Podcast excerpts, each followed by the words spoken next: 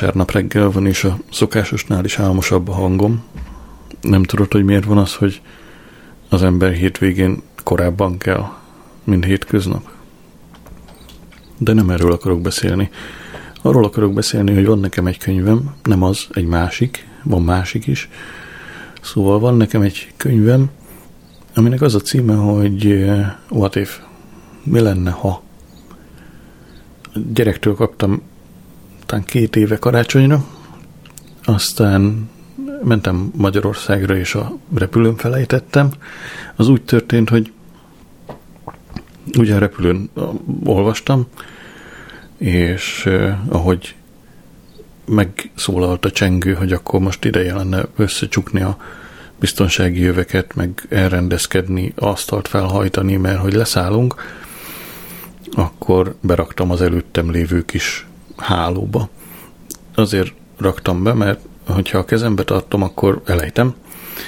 Ha elejtem, akkor fel kell venni, és ha fel kell venni, az nekem nem jó. Hogyha ilyen ülőhelyzetből bizonyos szögben tartom a karomat a vállamhoz képest, tehát ahogy előre nyúlok, hogy felvegyem a könyvet, vagy bármi mást, akkor jön a blackout, vagy elsötétedik előttem a világ, és előbb-utóbb elvesztem az eszméletemet.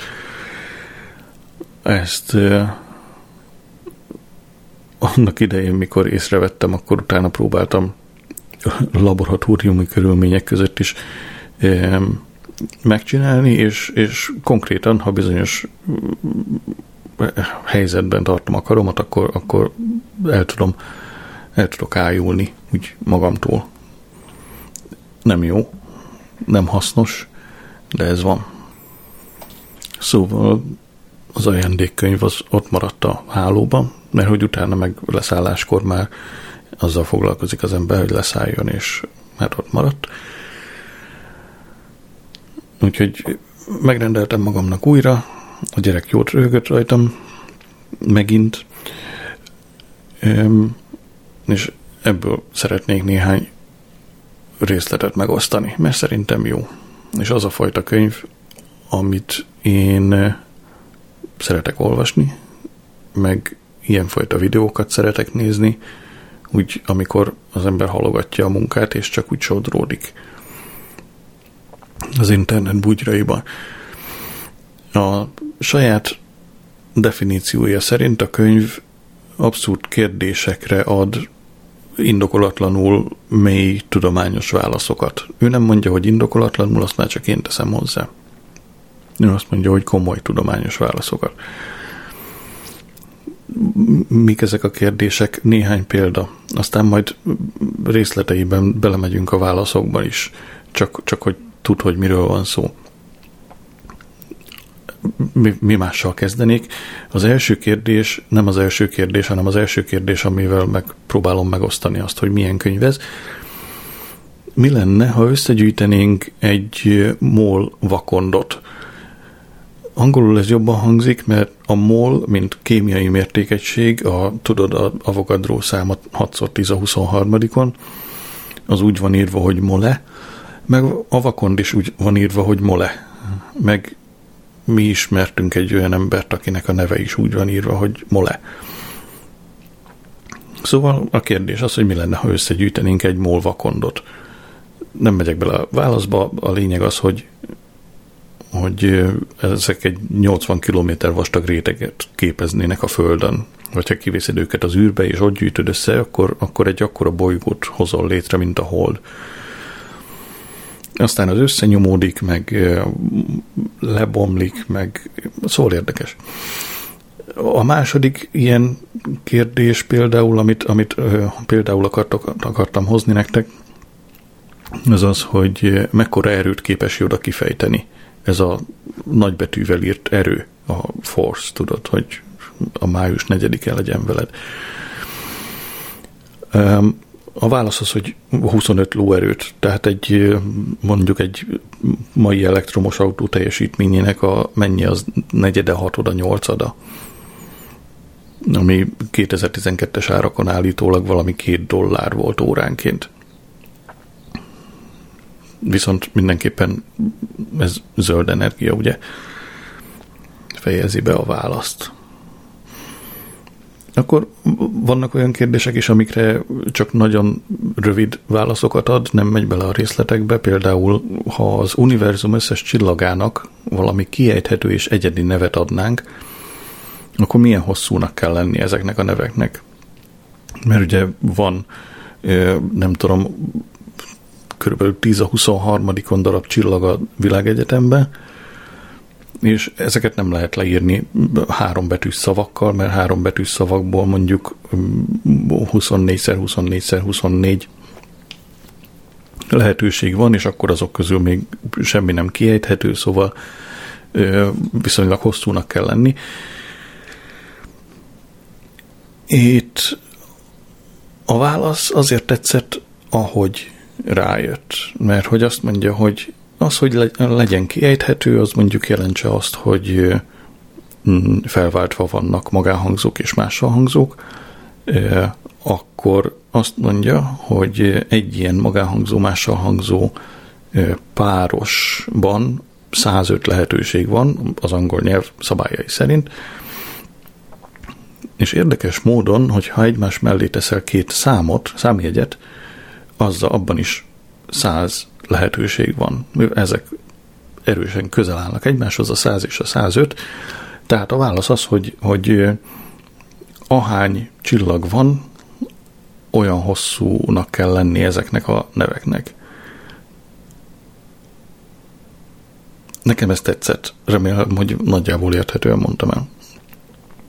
Mondjuk, csináljunk egy egyszerűbbet, egy ilyen gyors válaszos kérdés, egy másik ilyen gyors válaszos kérdés az az volt, hogy például, hogy mennyi fizikai helyet foglal el az internet.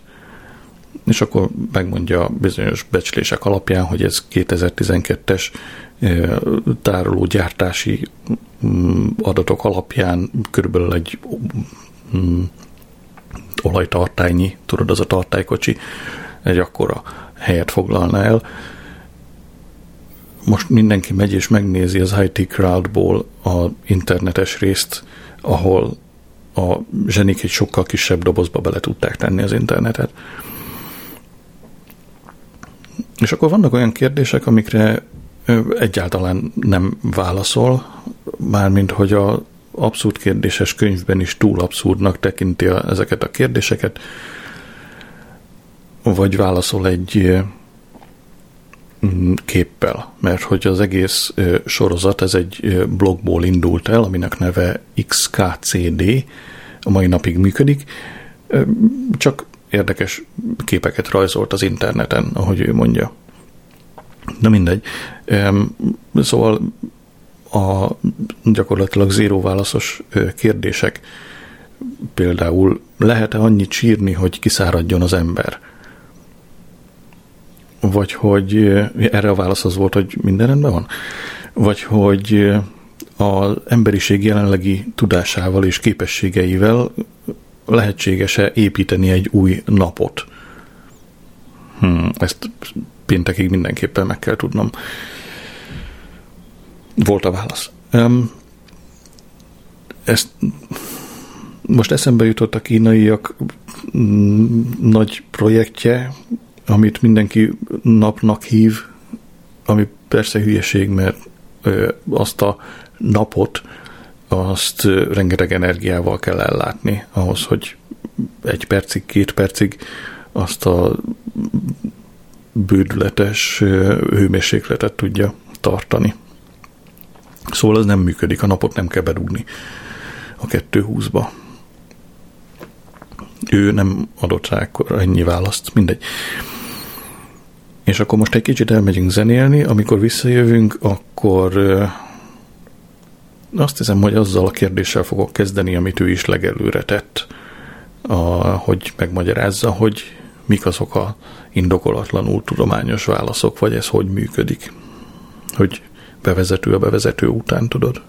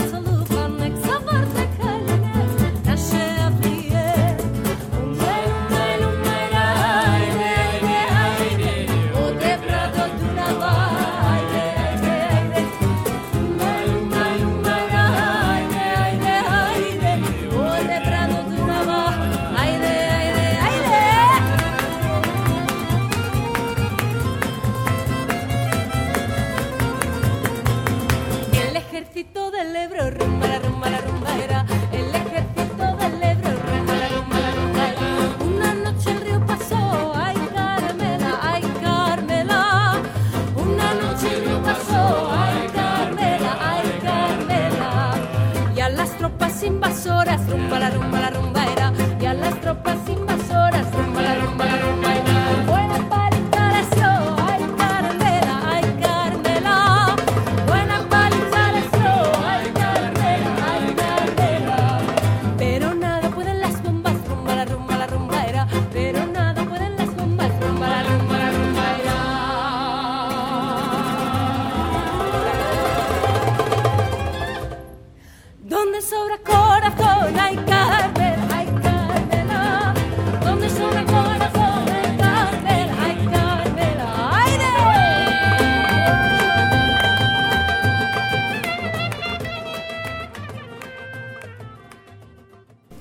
Kérdés, amivel a író bevezeti a válaszait. Nem mondtam még az írónak a nevét, ugye? Szomorú.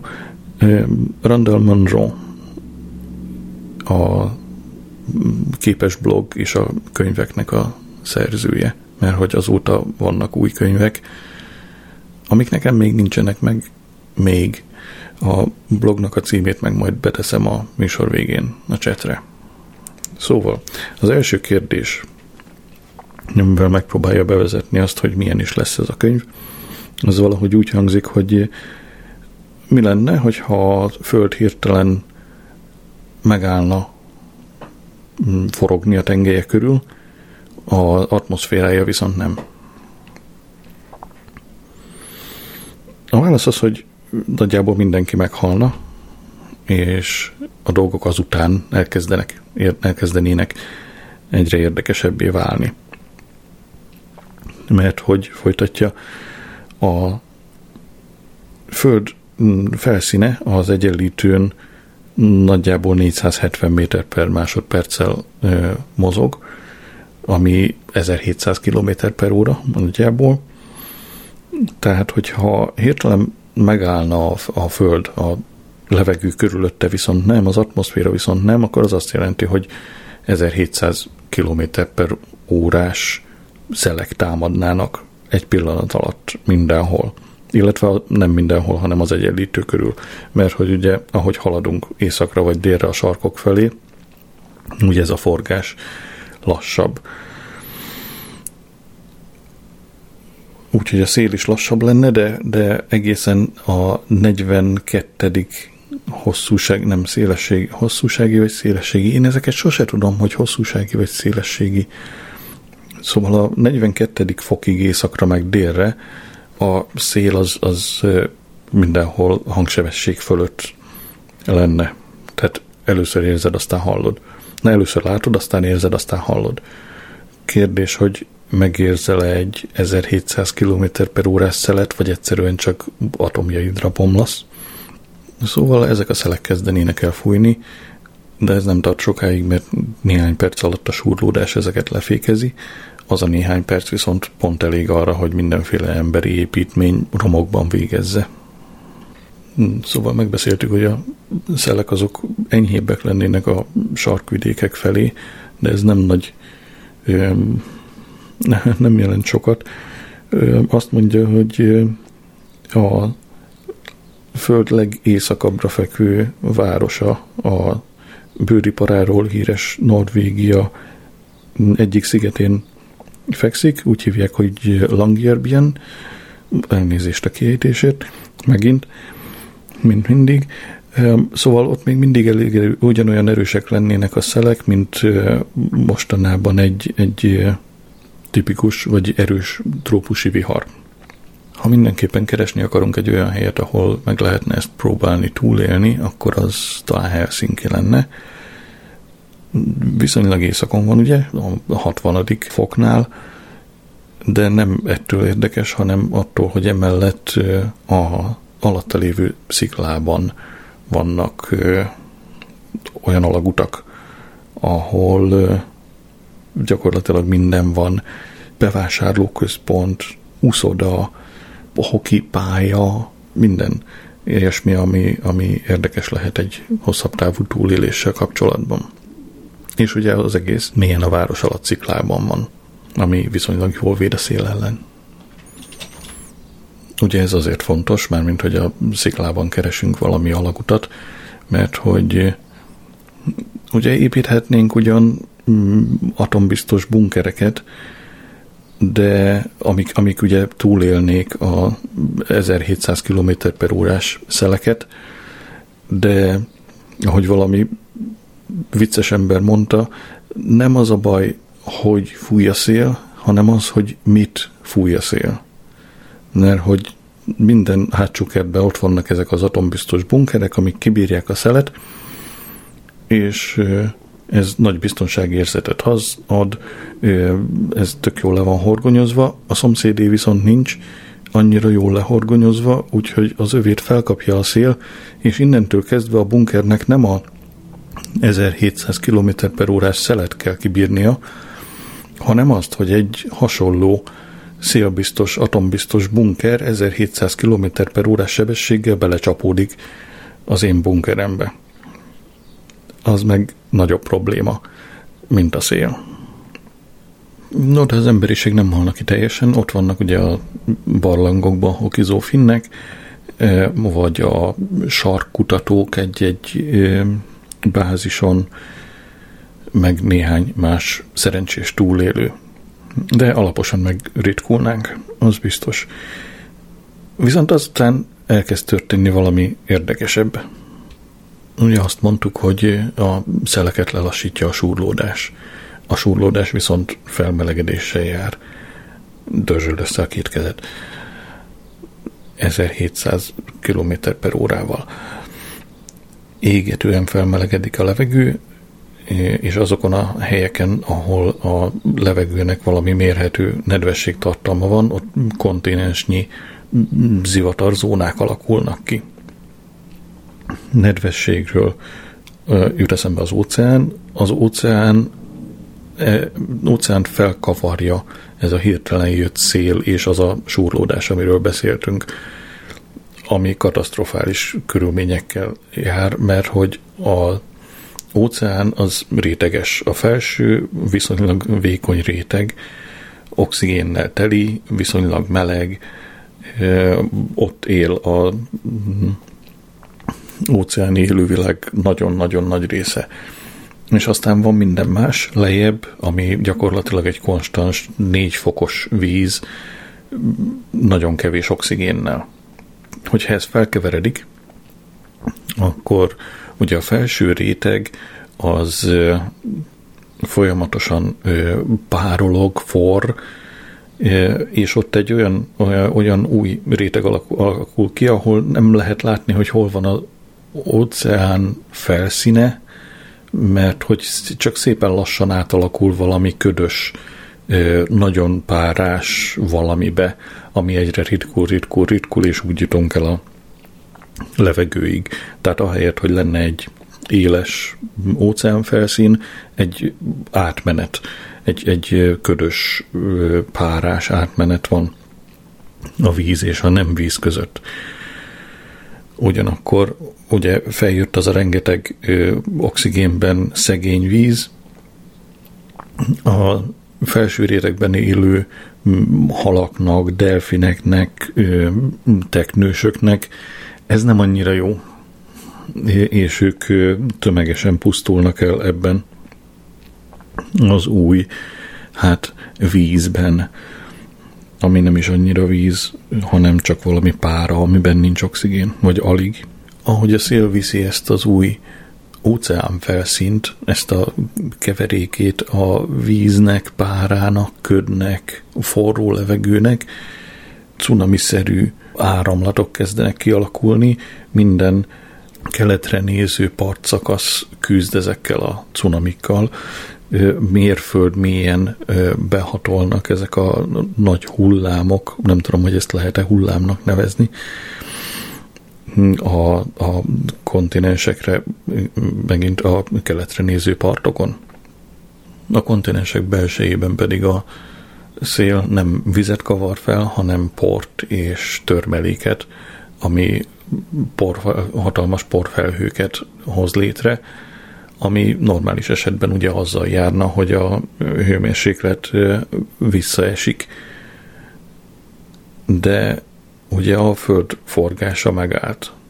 Úgyhogy valami más is megváltozik. A nap nem mozog a, az égen, vagy legalábbis nem ugyanolyan gyorsan. Nem egy napig tart egy nap, illetve nem fél napig tart egy nap, és fél napig egy éjszaka, hanem fél évig egy nappal, és fél évig egy éjszaka. A fél éves nappal égető. Folyamatosan ér a nap, és minden átmelegszik. A fél éves éjszaka fagyasztó, nem kapsz egy percnyi napfényt sem. Szóval a nappalok és az éjszakák hossza alaposan megváltozik, a hónapoké viszont nem. A hold az ugyanúgy kering a föld körül. Na most a jelenlegi helyzetben ugye a Föld gyorsabban forog a tengelye körül, mint ahogy a hold kering körülötte, ezért az árapály jelenség az egy olyan hatással van, hogy lassítja a Föld forgását, és gyorsítja a holdat. Ugye a gyorsuló hold pedig egyre távolabb és távolabb sodródik a Földtől.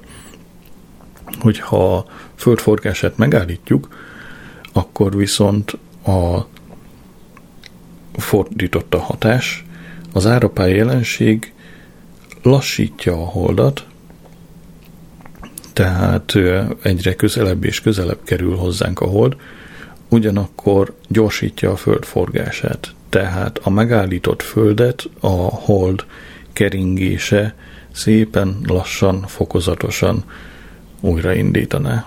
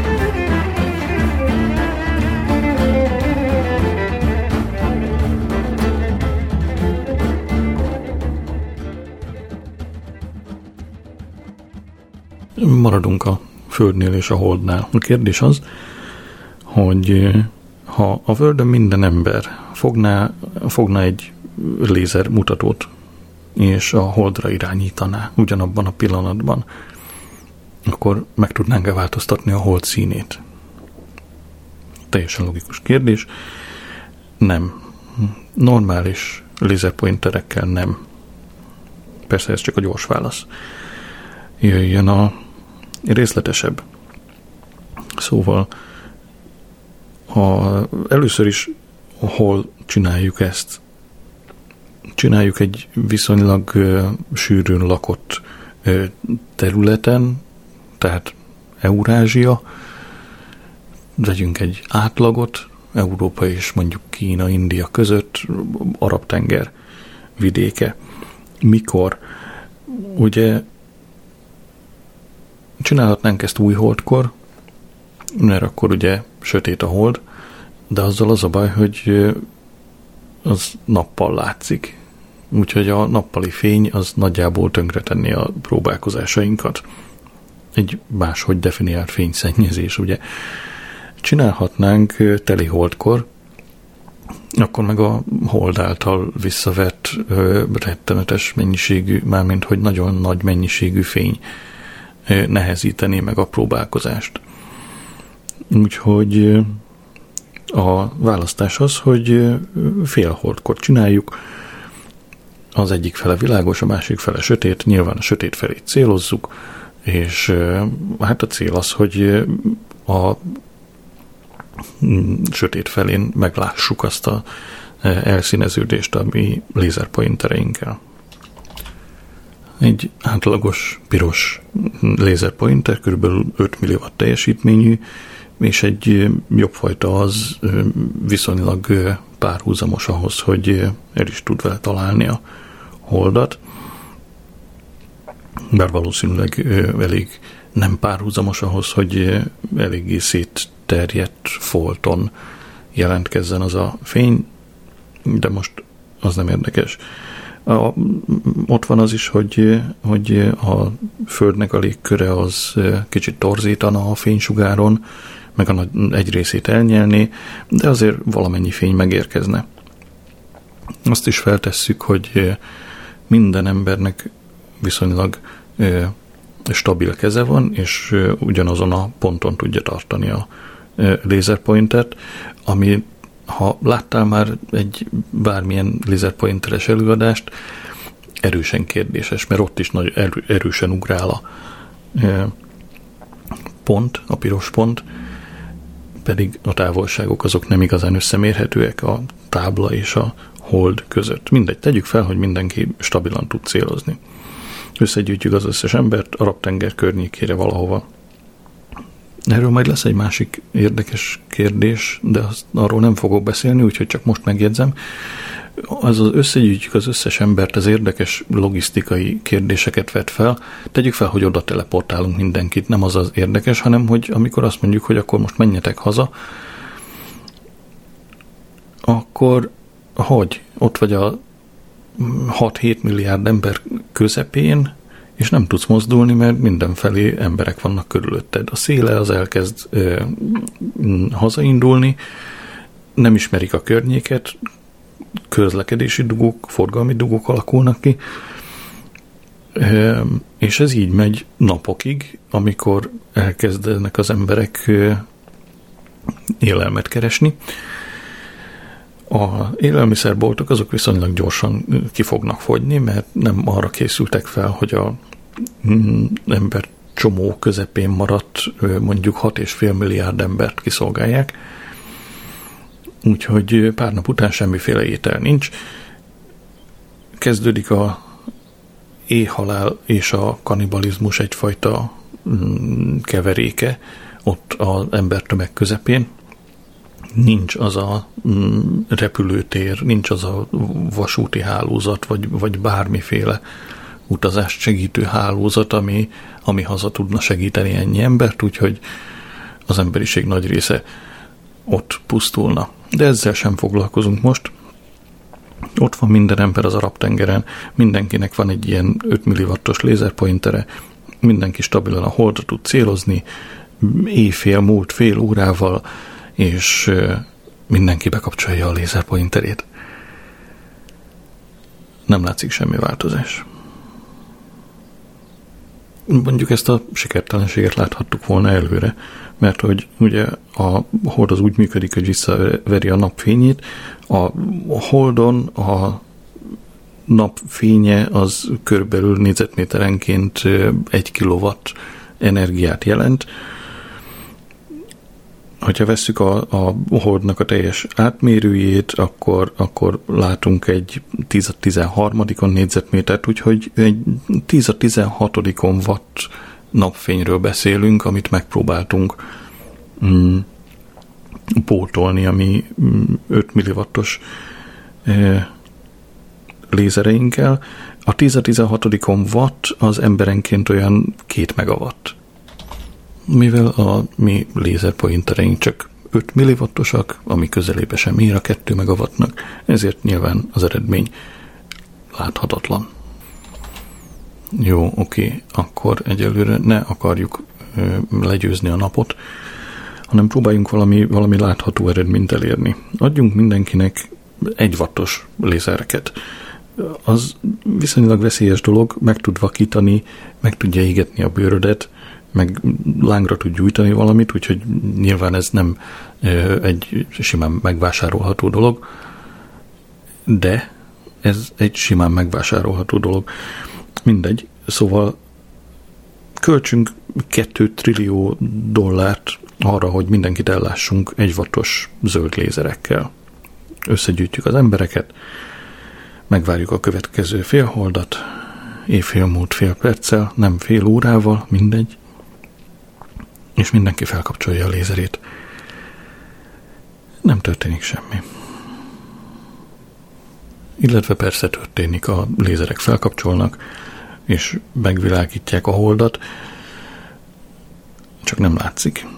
Mert hogy a lézer, ezek a lézerpointerek olyan 150 lumennyi fényt bocsájtanak ki, ami még mindig több, mint egy átlagos elemlámpa, és teszik ezt egy 5 szögperces tartományban ez a hold területét körülbelül fél luxnyi megvilágításba helyezi, és ezt próbáljuk összehasonlítani a napból származó 130 ezer luxhoz. Még akkor is, hogyha ugyanarra a pontra céloz mindenki, még akkor is olyan 5-6 luxnál tartunk, ami hát viszonylag kevesebb, mint a 130 ezer összehasonlításképpen a fél, illetve a 5-6 luxhoz. A teli hold a föld felszínén egy luxnyi megvilágításként jelentkezik. Tehát nem csak, hogy innen a Földről nem látjuk azt a fél luxot, amit okoztunk a Holdon, hanem hogyha elmegyünk a Holdra és belenézünk a, a lézereinkbe, akkor is kevesebb fényt látunk, mint amit a teli hold ad innen a Földről nézve nyilvánvalóan adódik a, a következő lépés, hogy adjunk hozzá több energiát. A normális elemlámpák vagy a lézerpointerek azok úgy tűnik, hogy nem fognak működni, úgyhogy keresünk valami erősebbet. Van egy olyan ö, dolog, amit ö, Night Sunnak hívnak, vagyis éjjeli napnak.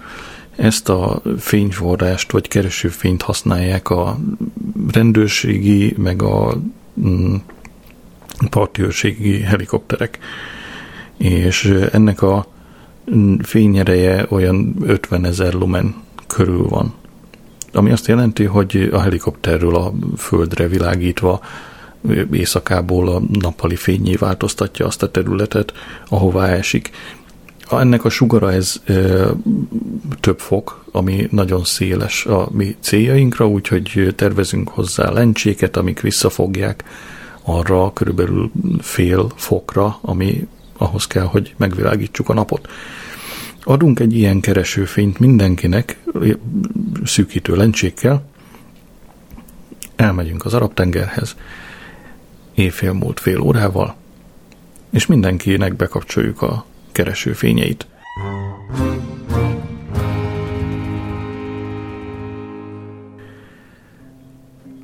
Nem történik semmi.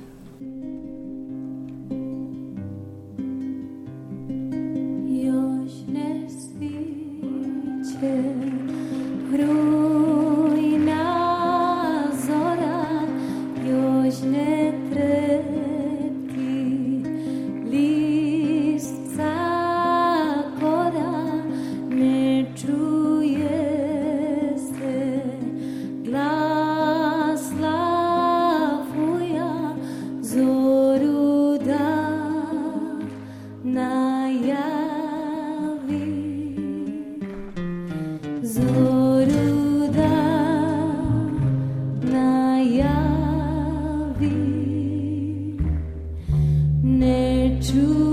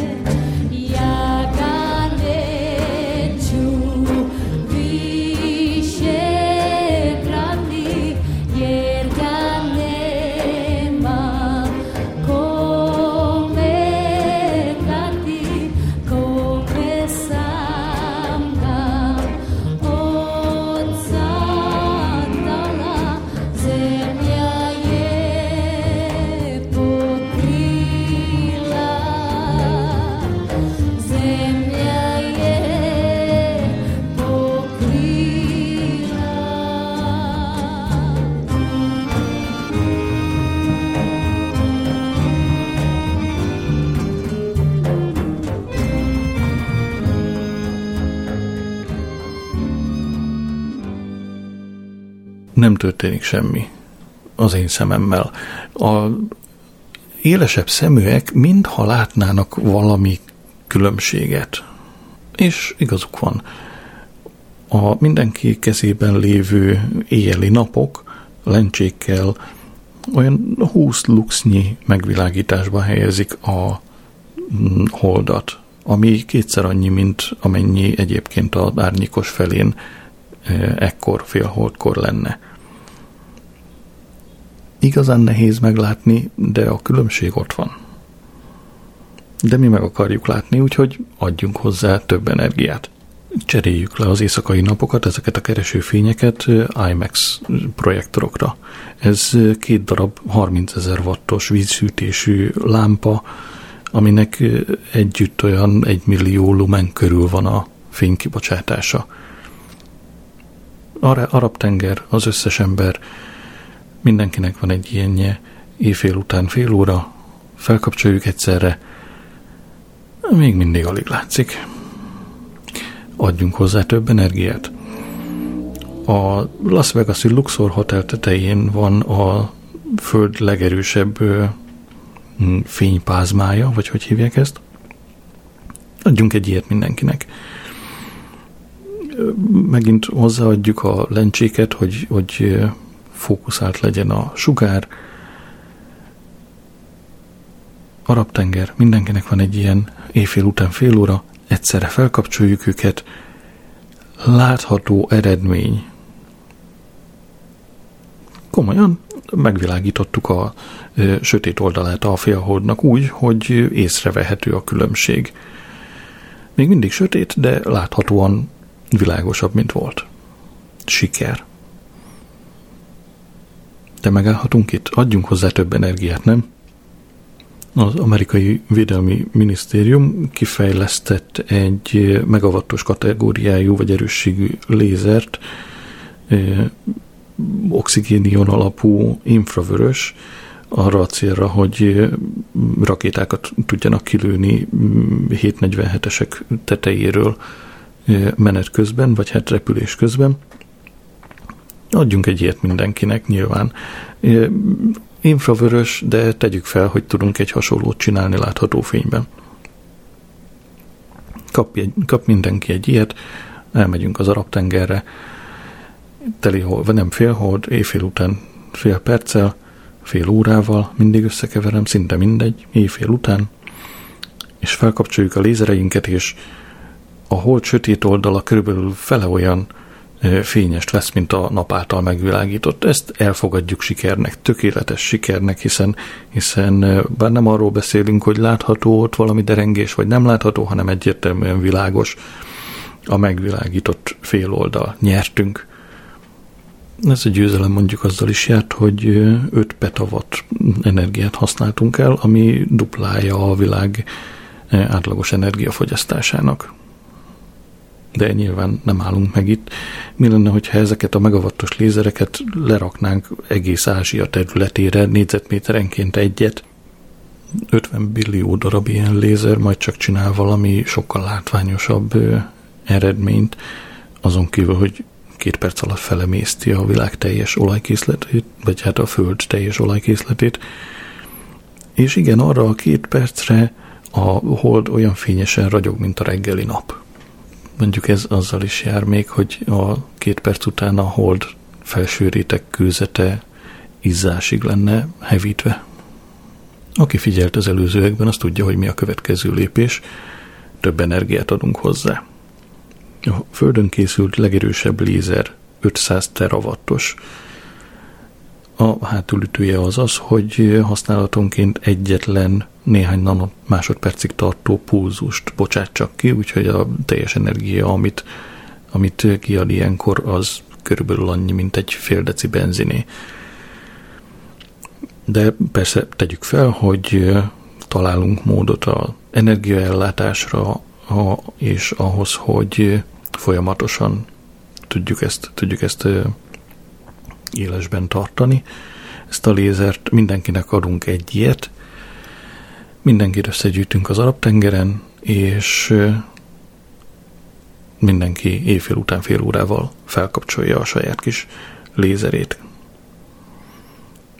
Az a gond, hogy ez a lézerfény ez azonnal plazmává változtatja a teljes atmoszférát, ezáltal felgyújtva a Föld felszínét, beleértve az embereket is.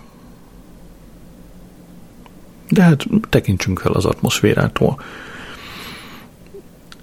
Még mindig felgyújtanánk vele a Földet. Miért? A hold által visszavert fénye ezeknek a lézereknek körülbelül négyezer-szerese lenne a déli napfénynek. Ez körülbelül annyi energia, amennyivel a Föld összes óceánját el lehetne forralni egy év alatt. Úgyhogy felejtsük el a Földet. Mi történne a Holdal?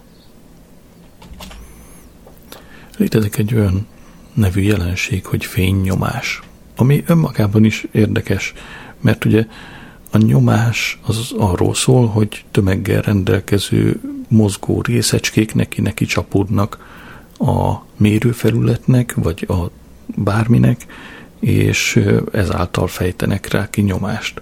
A fény viszont, akárhogy is vesszük, hullám vagy tömeggel nem rendelkező részecskének a terjedése, úgyhogy nincs az a klasszikus kölcsönhatás, ami, ami a klasszikus nyomásnál van. Mindegy, ettől most eltekintünk, majd egyszer utána nézek, hogy a fénynyomás az micsoda pontosan. Az a lényeg, hogy létezik egy ilyen jelenség, ezt fel is használják nagy fényvitorláknál, űrutazásoknál. A lényeg az, hogy akkora ö, energiát bocsátunk ki ezzel az Ázsia, Ázsiát lefedő lézer ö, kupaccal, hogy mérhető fénynyomás jelentkezik a Holdon.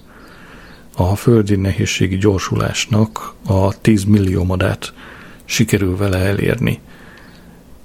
Nagyon kevésnek tűnik, de pont elég ahhoz, hogy évről évre szépen lassan kitoljuk a holdat a földtől messzebb és messzebb. Illetve kitolnánk, ha a fénynyomás lenne az egyetlen mellékhatás, ami itt jelentkezik. Egy kilogramm kőzet elpárologtatásához 40 megazsúl energia szükséges.